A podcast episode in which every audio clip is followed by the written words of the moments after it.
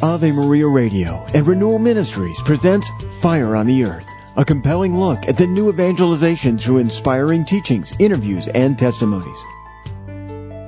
Welcome, friends. This is Peter Herbeck, your host, and we're continuing this week to look at the newness of life that's at the heart of Christianity. I talked yesterday into the program yesterday reading from the book of Revelation where Jesus says, I make all things new. He said, see, I make all things new. And he's talking about the new heaven and the new earth. And John, the, the apostle who's on the island of Patmos, some people think it was a different John, but you know, there we go. Nonetheless, he received a vision on the Lord's day and the Lord, the glorious Lord appeared to him and God's ultimate plan that Jesus spoke about and the beauty and the, the glory of it is revealed to him. And uh, not only is the, the final battle against the devil, the great tribulation and these kinds of things unfolding in the story of the book of Revelation, but also the ultimate destiny of the church and the ultimate destinies of human beings. In this beautiful passage, see I make all things new.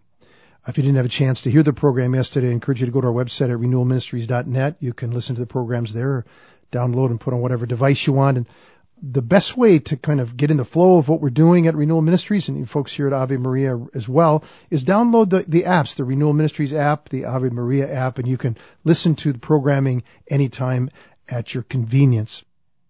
So today I want to kind of continue to build on that because I was talking about the the importance of being able to have what the scripture calls a transformed way of thinking, to have a renewed mind that comes to us in the gift of the Holy Spirit as we grow in holiness, as we apply our mind to the will of God. We apply our mind to the Word of God and we take in the fullness of the Word of God. And over time it renews our mind because uh, we know the scripture is God breathed. You know, it's a, God's Word is living and active.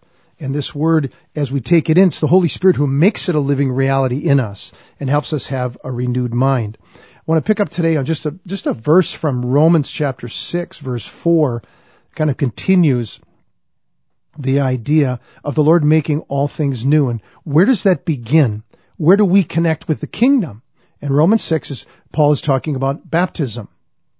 verse 4 he said, therefore we have been buried with him by baptism into his death. So that, just as Christ was raised from the dead by the glory of the Father, so we too might walk in newness of life. So, Jesus said, I make all things new. Where does that newness, what is the essence of the newness and when does it begin? How do we connect with it? The newness of life was in a person, that's why Jesus is the only savior of the world. Jesus came to give to the human race and really to all creation what no one else could do. No leader, no group of leaders, no religious leaders. It's Jesus alone who has within himself. Why? Because he's the very son of God.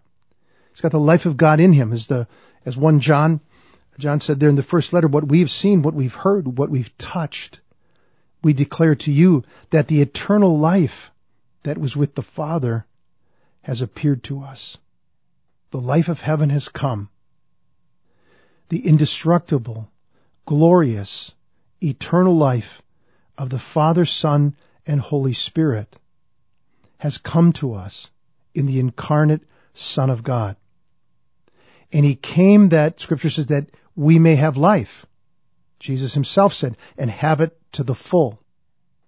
And what he means by that isn't just like, hey, we, we feel good, you know, we get the most the zest for life and we get the most out of life on a daily basis or something and come out of dullness and boredom and, and live an amazing life. What he's talking about is a transfer of life. He gives us a new power and a new capacity to live a new way of life.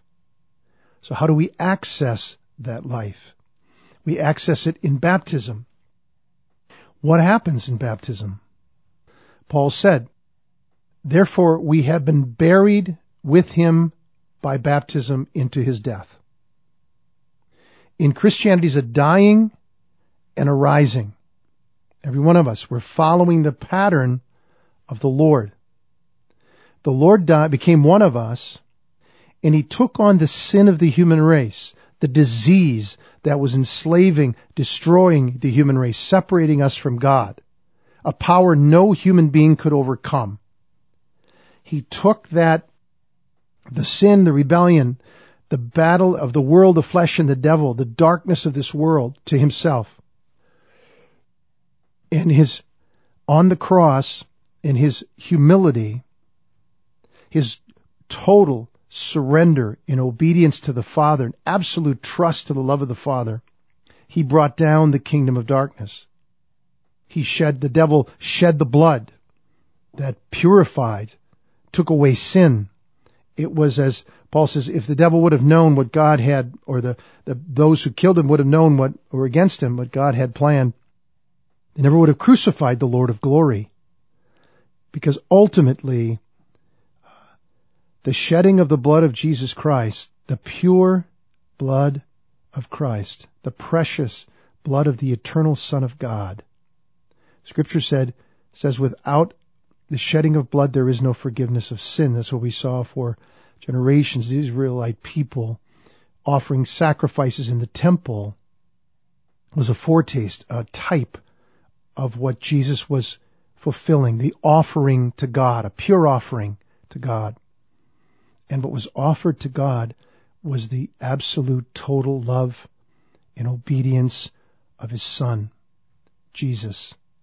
And when that blood was shed, the whole regime of power of the kingdom of darkness that was dominating, enslaving the human race through the dominion of death, the fear of death, through the power of sin, sins of power at work in the world.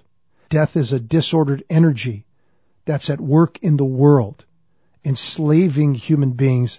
The devil wielding these powers to slave human beings. And Jesus destroyed that power and made it possible. He disarmed the principalities and powers of this world and made it possible for human beings to come from death to life. And where that happens is in baptism. Remember Peter preaching on the day of Pentecost, birth of the church, the fulfillment of the promise of the outpouring of the Holy Spirit.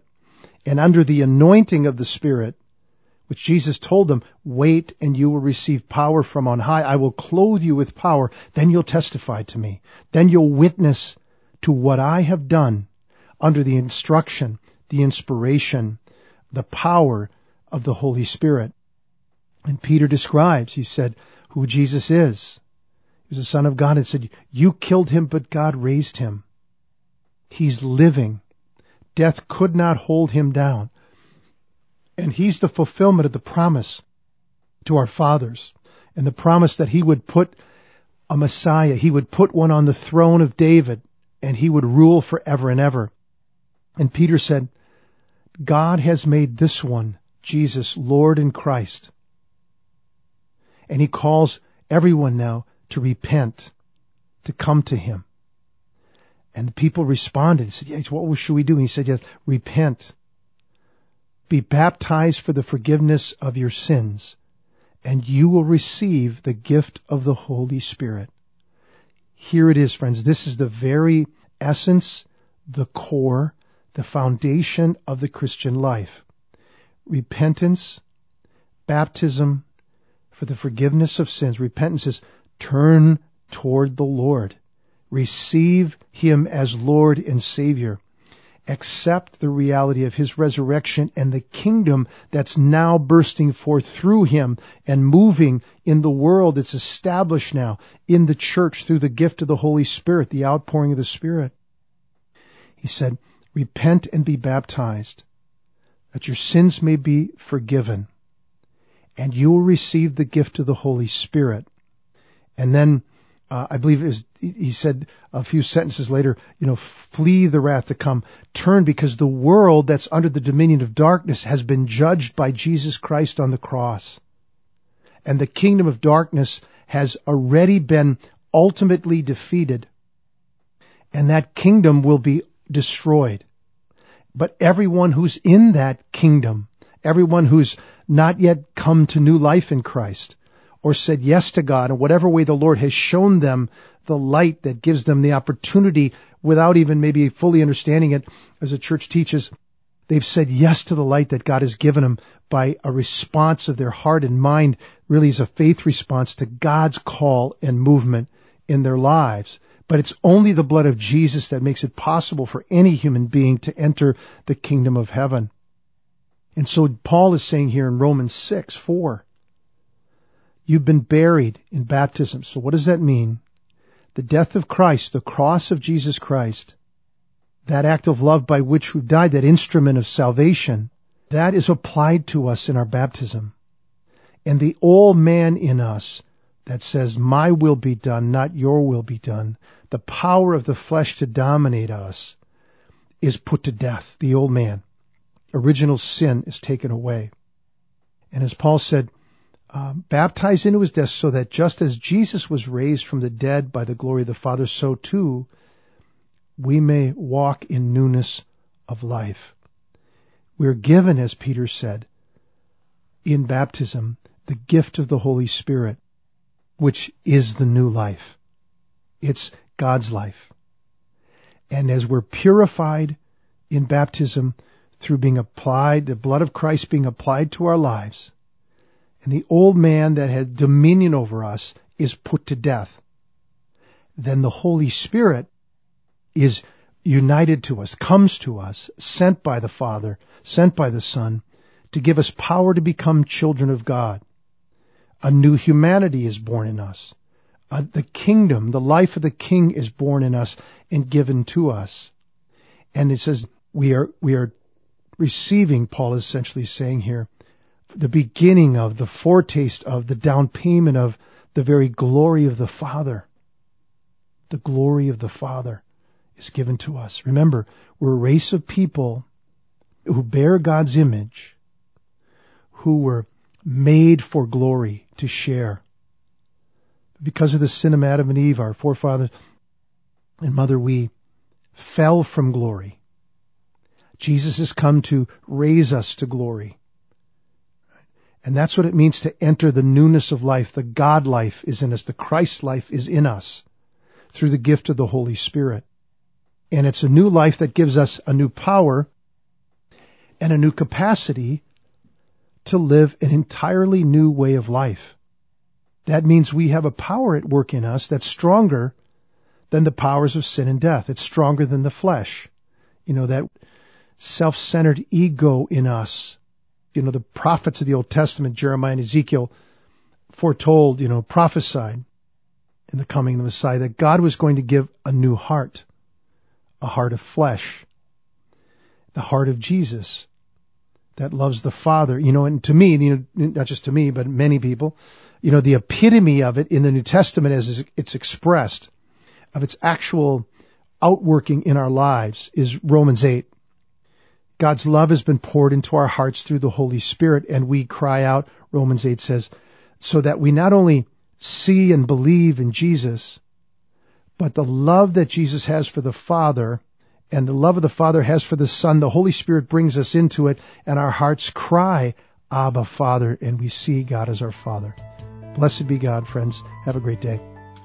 Each program of Fire on the Earth with Peter Herbeck can be downloaded at AveMariaRadio.net and renewalministries.net. Fire on the Earth is a production of Ave Maria Radio. Friends, I'd like to offer you my new booklet, Receiving Fire. Jesus said, I have come to cast fire on the earth. Would that it were already ablaze. That fire is the purifying love that burns in the heart of Jesus. A fire of grace for those who receive it, but a fire of judgment for those who refuse it. If you'd like a copy of this free booklet, call 1-800-282-4789 or contact us on the web at renewalministries.net slash FOE. That's renewalministries.net slash FOE.